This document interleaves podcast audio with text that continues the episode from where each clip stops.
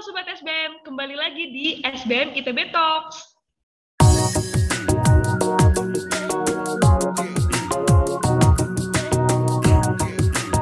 Perkenalkan, saya Elizabeth, alumni dari SBM ITB Manajemen 2020 yang akan menjadi announcer pada podcast kali ini. Nah, Sobat SBM, di SBM ITB Talks ini kita akan bahas tentang prestasi SBM ITB yang mendapatkan akreditasi double ACSB dan ini menjadi sebuah prestasi besar di sobat SBM karena less than 6% business school di dunia yang mendapatkan akreditasi ini. Jadi kali ini kita akan benarkan sharing langsung dari core team SBM. Di sini ada Kak Atik, Kak Arbay, Kak Mandra, Kak Nita, Kak Isti, Kak Ahmad, dan yang nggak bisa hadir juga ada Kak Arif sama Kak Sima. Halo kakak-kakak semua, selamat datang nih di SBM ITB Talks yang spesial episode. Aku sapa-sapa dulu nih, di sini ada Kak Ati, Kak Arbay, Kak Mandra, Kak Nita, Kak Isti, Kak Ahmad yang gak hadir juga ada Kak Sima dan Kak Arif.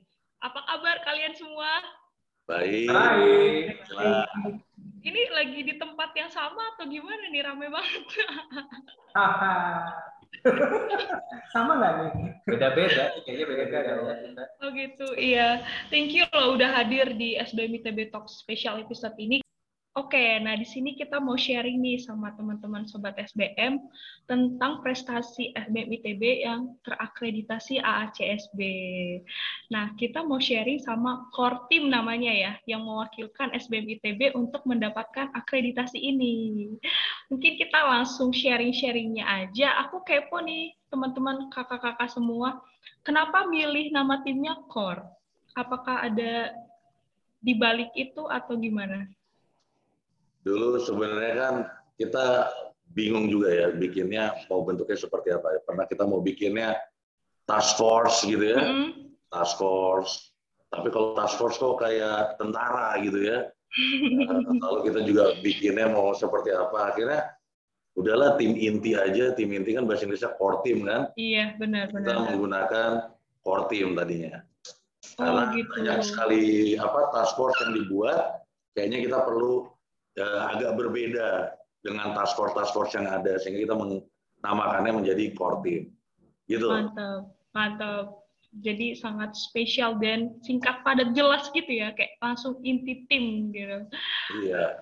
Mantap tuh. Tapi uh, mungkin kan gak banyak nih sobat SBM yang familiar tentang akreditasi AACSB ini.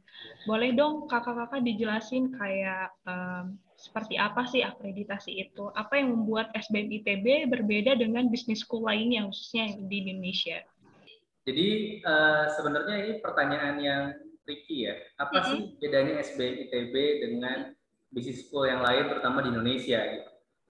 Uh, kami mencoba mendefinisikan SBM sebagai suatu bisnis school yang bisa mencapai taraf yang setara dengan bisnis school yang ada di luar negeri. Jadi kita hmm. targetnya memang dari pertama kali SBM ITB berdiri itu adalah SBM untuk menjadi world class institution. Jadi hmm. targetnya dari awal adalah dari target pendiri SBM menyampaikan bahwa SBM itu harus levelnya internasional. Nah, akhirnya eh, akreditasi WCSB ini menjadi salah satu langkah SBM untuk menuju ke sana karena kita sadar bahwa kita tidak bisa menjadi world class uh, institution kalau kita belum mengembangkan diri, ya, intinya gitu ya. Jadi tentunya pasti masih ada kurangnya institusi kita, masih ada hal-hal yang harus kita benahi untuk bisa mencapai world class. Nah, akreditasi terutama yang kita pilih adalah WCSB itu sebenarnya langkah kita untuk membantu kita mempersiapkan diri untuk menjadi dalam tanda kutip quote and quote pantas berlaga lah di level internasional. Jadi sebenarnya uh, kalau ditanya bedanya apa gitu ya, mm uh, kita nggak bisa secara spesifik bilang wah kita lebih bagus A atau misalnya lebih bagus B. Menurut saya semua bisnis school punya uh, kelebihan dan keunikan masing-masing.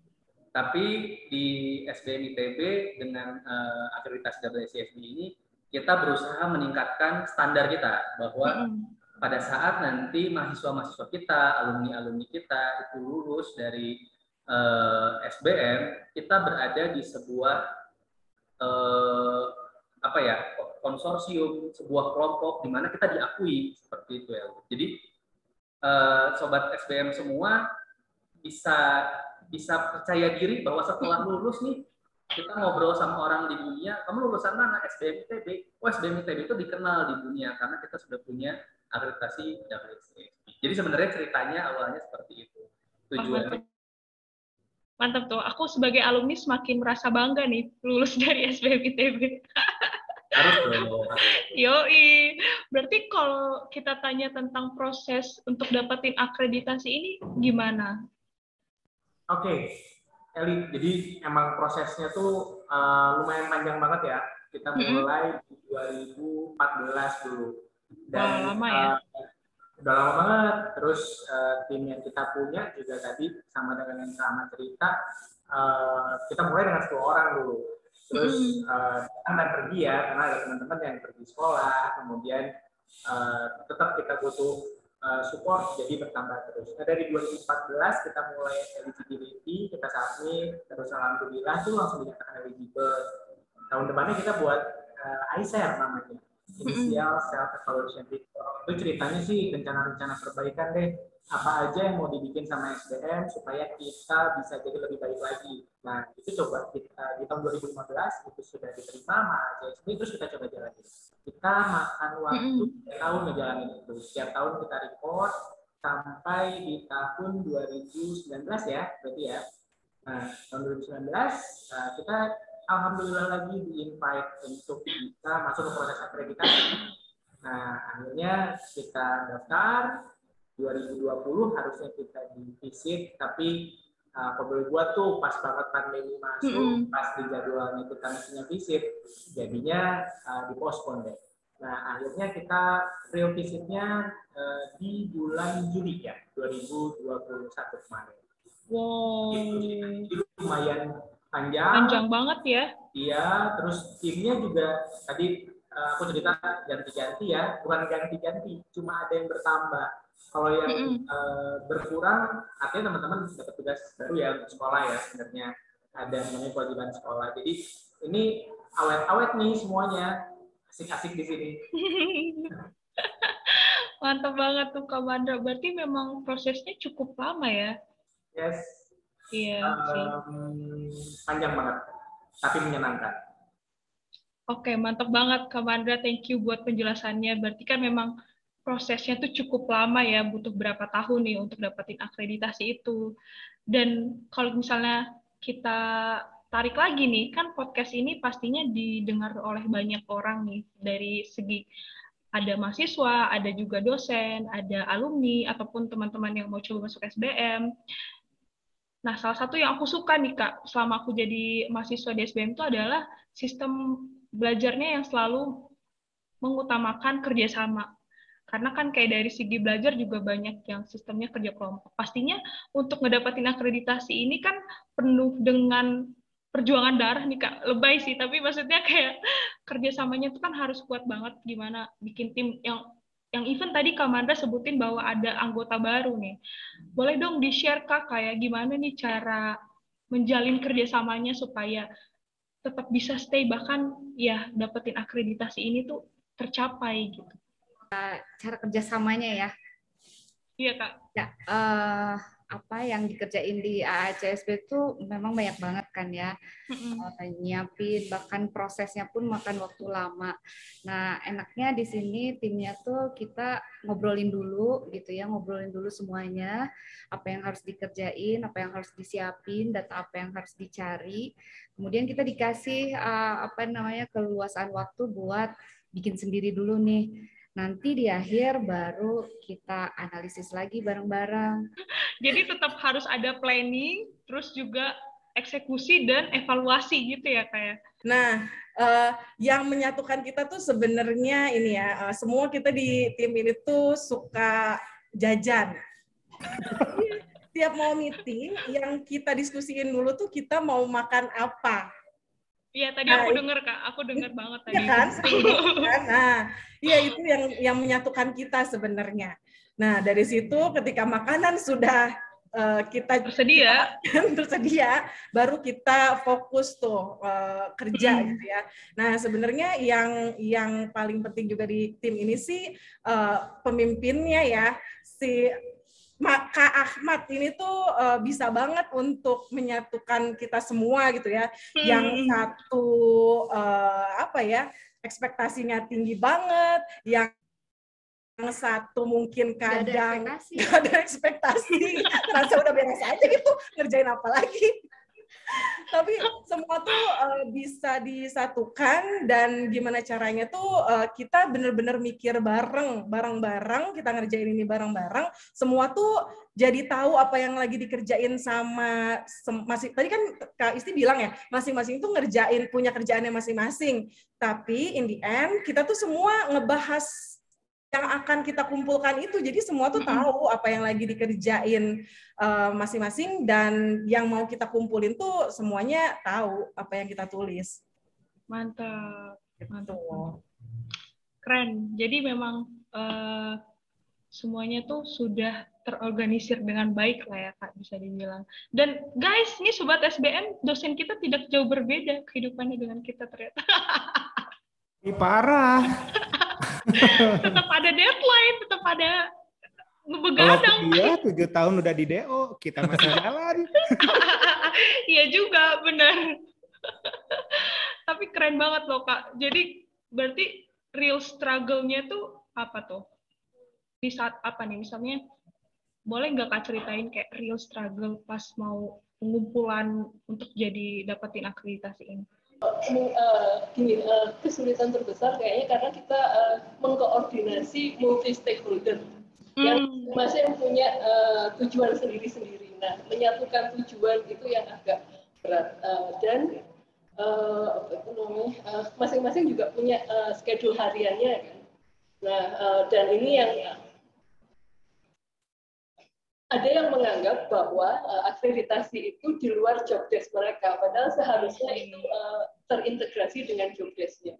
Jadi uh, ada yang berpikir bahwa oh akreditasi berarti tambahan pekerjaan lah, tambahan tugas, jadinya agak kurang kooperatif ketika kita membutuhkan sesuatu. Jadi uh, kayaknya tantangan terbesarnya di situ. Makasih Kak Atik buat sharingnya. Memang benar sih Kak, kayak memang dalam semua uh, lingkup kelompok organisasi atau kayak aku sebagai pekerja, even aku waktu masih kuliah, dan kakak-kakak sebagai dosen pun menyatukan persepsi untuk mendapatkan goal yang sama dengan mengorbankan waktu dari pekerjaan utama tuh memang jadi salah satu struggle terbesar sih. Tapi akhirnya ya ini bisa jadi diselesaikan kan karena akhirnya SBM bisa dapetin akreditasi ini dan tentunya itu penuh dengan perjuangan bareng dari teman-teman core timnya gitu. Terus uh, mungkin dari sini kita bisa dapetin lesson learn ya kak yang bisa mungkin di-sharingkan ke sobat SBM yang akan dengerin podcast ini. Jadi banyak sekali sebenarnya pembelajaran yang kita dapat nih selama proses uh, akreditasi ACSB ini, sobat SBM. Mm -hmm. ya. Jadi yang pertama itu minutes yang namanya orang pinter kayak dosen itu nggak mudah. Mm-mm. Wah itu kayaknya pekerjaan yang paling sulit itu adalah kita mengatur orang pinter. Karena mereka udah punya cara berpikir sendiri gitu ya. Benar-benar. Kadang-kadang bagaimana membuat mereka supaya follow the rules, follow the standard itu benar-benar challenging. Mm-hmm. Tapi di sini kembali lagi leadership ya. Leadership itu tidak bicara pimpinan saja, tapi rasa tanggung jawab dari semua mm-hmm. insan civitas SBM ya itu itu pertama lesson learn bagaimana kita menyamakan visi. Yang kedua adalah eh, menjaga yang namanya stamina nih. Karena hmm. tadi tujuh tahun tuh untuk satu proyek yang sifatnya eh, seperti accreditation ini kan kayak transformasi organisasi gitu ya. Yes. Nah ini harus butuh yang namanya motivasi besar.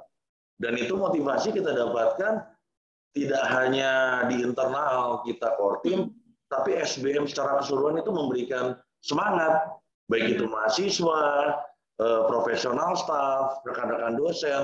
Jadi semuanya ini ngasih semangat juga. Dan ini yang saya rasa, saya rasa membuat uniqueness-nya SBM. Keluarga besar SBM itu sangat sangat sangat kompak. Baru uh, lesson learn yang ketiga, kita tuh melihat bahwa ya kita memang nggak bisa cuman me, bisa mengandalkan yang namanya nama besar satu institusi, bisa ITB. Yes. Sampai kapan sih kita mau pakai nama besar?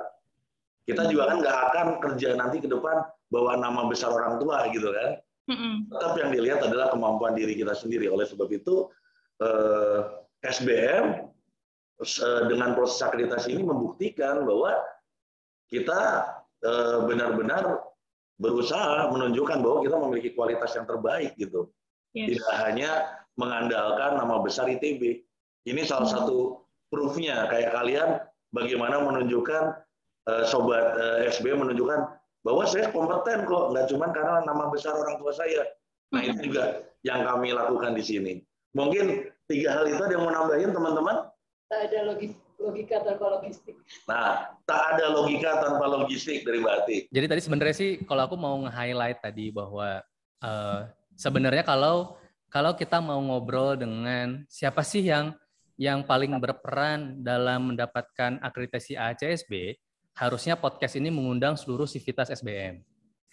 Karena core team bukan di penentu kenapa sih akhirnya kita bisa dapat WCSB atau enggak. Tapi ini semua usaha bareng-bareng, usaha hmm. uh, kolektif gitu. Kebetulan kami dipilih untuk membantu merekap seluruh data, merekap seluruh fakta, uh, memberikan uh, evaluasi-evaluasi agar apa yang kita laksanakan selama ini dengan sivitas, dengan uh, profesional staff, dengan rekan-rekan dosen, bahkan bahkan bagaimana mahasiswa ber, berekspektasi uh, itu kita yang memang memberikan masukan berdasarkan apa eh, landasan dari akreditasi WCSB. Tapi yang akhirnya membuat kita accredited, akhirnya membuat kita mencapai uh, posisi sekarang adalah usaha seluruh sivitas di SBM.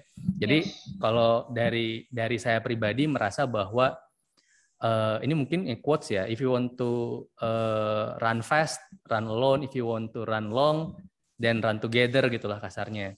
Jadi memang uh, lesson adalah kalau kita bisa bersinergi dengan dengan seluruh peran masing-masing, maka tujuan yang kita harapkan sebenarnya pasti bisa tercapai. Gitu kalau dari aku proses ini tuh begitu begi, tadi ya begitu panjang dari mm -hmm. kita mulai di 2014 sampai sekarang gitu dan akhirnya uh, mungkin karena kita recokin ya teman-teman unit teman-teman uh, dosen teman-teman profesional staff semua. Kita recokin tiap hari gitu. Akhirnya sih proses ini jadi mendarah daging juga di teman-teman yang lain. Dan semangat ini yang tadi uh, Kak Ahmad di awal sempat cerita bahwa apa sih yang bikin kita semangat gitu? Bener-bener yang bikin kita semangat tuh warga SBM semuanya. Yes. Uh, itu kerasa banget Eli, apalagi pas di ini ya, apalagi men, uh, menuju mm penghujung ya, menuju akhir-akhir mm. itu, pas mau PRT visit, pas mm lagi uh, apa namanya ppkm level 4, Be. Yes. itu kompaknya SP, SBM tuh super banget di situ, dan itu benar-benar yang membuat uh, kita semua SBM jadi semangat. Kemudian itu juga yang membuat kita semangat banget nemenin SBM eh, apa namanya me, nemenin ya. Kita sebenarnya nemenin gimana caranya supaya proses ini in track. Cuma itu doang. Karena semuanya the whole improvement itu was made by SBM. Jadi eh, yang terakreditasi SBM, yang top adalah SBM sivitas kita. Oke deh, itu udah cukup menjawab nih dari semua perjuangan, kerja keras, kebanggaan dari kita semua sebagai sivitas SBM yang sudah mendapatkan akreditasi ini. Mungkin kakak-kakak semua ada pesan yang mau disampaikan ke Sobat SBM. Boleh banget di-sharingkan sekarang. Kalau dari saya sih mungkin yang penting eh, buat semua sivitas SBM, satu eh, semangatnya jangan kendor, Maksudnya menurut saya pribadi mendapatkan akreditasi WCSB ini bukan akhir, ini justru awal yang baru. Kita punya banyak kesempatan baru setelah uh, mendapatkan akreditasi ini. Kita akan punya banyak koneksi yang jauh lebih baik yang semuanya tidak akan bisa jadi manfaat buat kita dan buat sekitar kita kalau semangat kitanya kendor. Jadi yes. eh, kasarnya ini bukan kalau lari, kalau lari itu ini bukan finish maraton, bukan kita masih panjang nih kita baru beres baru beres siap-siap mau berangkat maraton justru gitu. Jadi kita sekarang sudah siap, semangatnya harus terus uh, dijaga dan yang penting menurut saya pribadi adalah value ya, value kita uh, ingin mendapatkan atau misalnya let's say kita punya value bahwa kita mau kasih yang terbaik berkualitas uh, giving the excellences uh, for our students misalnya itu harus dijaga dengan baik uh, maka menurut saya akreditasi ini akan menjadi manfaat yang lebih luas dari sekedar sekedar cap atau logo yes. gitu ya.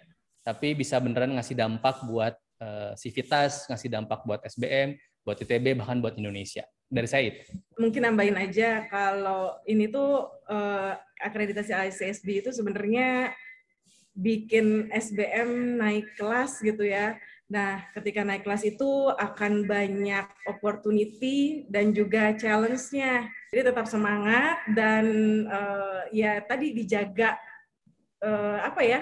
Ya semangat dan um, bareng-barengnya tadi ya. Karena itu value yang memang benar-benar dirasain banget di SBM. Uh, melalui AACSB ini, akreditasi ini sebenarnya membuat kita untuk selalu melakukan uh, continuous improvement ya. Jadi ini tuh medianya gitu dan ini kan sebenarnya standar yang diakui secara internasional. Jadi kalaupun sekarang kita udah mendapatkan uh, akreditasi ini sebenarnya tidak membuat kita untuk stop melakukan uh, improvement justru menjadi uh, standar untuk terus uh, lebih baik lagi sih. Jadi yaitu tetap melakukan inovasi dan improvement. Buat semuanya ya, uh, jadi nggak nggak dari satu stakeholder tadi kan saya ngomong stakeholder uh, eh, ACSP itu sebenarnya punya standar uh, kualitas yang harus kita jaga sama-sama. Jadi kan kalau kita uh, sudah terakreditasi ya uh, tunjukkan bahwa kualitas kita itu uh, sesuai lah layak untuk di, uh, mencapai level akreditasi itu. Jadi uh, kalau dari uh, komunikasinya ACSB kan sekolah-sekolah uh, yang terakreditasi itu hanya lima persen dari business school yang ada di dunia. Jadi ya uh, semua dari kita itu berkontribusi bertanggung jawab untuk menjaga kualitas yang lima persen setara dengan eh, lima persen dari uh, business school yang ada di dunia. Itu aja sih dari saya. Oke, okay. jadi intinya kita ingin SBM lebih baik lagi, kita jaga kualitasnya, jangan cepat puas, tetap kita punya yang namanya day one mentality ya. Jadi kita nggak boleh merasa oh kita yang sudah yang terbaik. SBM itu unik, bukan the best, tapi kita the unique one.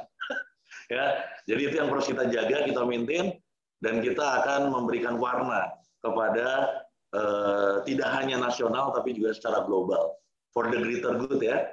Wah keren banget nih semua teman-teman sobat SBM yang sudah di-sharingkan dengan kakak-kakak semua. Semoga seperti yang sudah disebutkan tadi, SBM ITB bisa selalu melakukan improvement dan kita sebagai sivitas bisa memantaskan diri bahwa kita memang pantas untuk dapat akreditasi tadi. Thank you Sobat SBM yang sudah pantengin SBM ITB Talks spesial episode kali ini. Semoga apa yang sudah di-sharingkan oleh Korpin tadi bisa bermanfaat buat kita semua dan bisa kita aktualisasi di kehidupan kita sehari-hari. Saya Elizabeth, pamit undur diri. Saya minta maaf apabila ada perkataan yang kurang berkenan di hati Sobat SBM dan see you di episode selanjutnya. Thank you. SBM ITB for the greater good.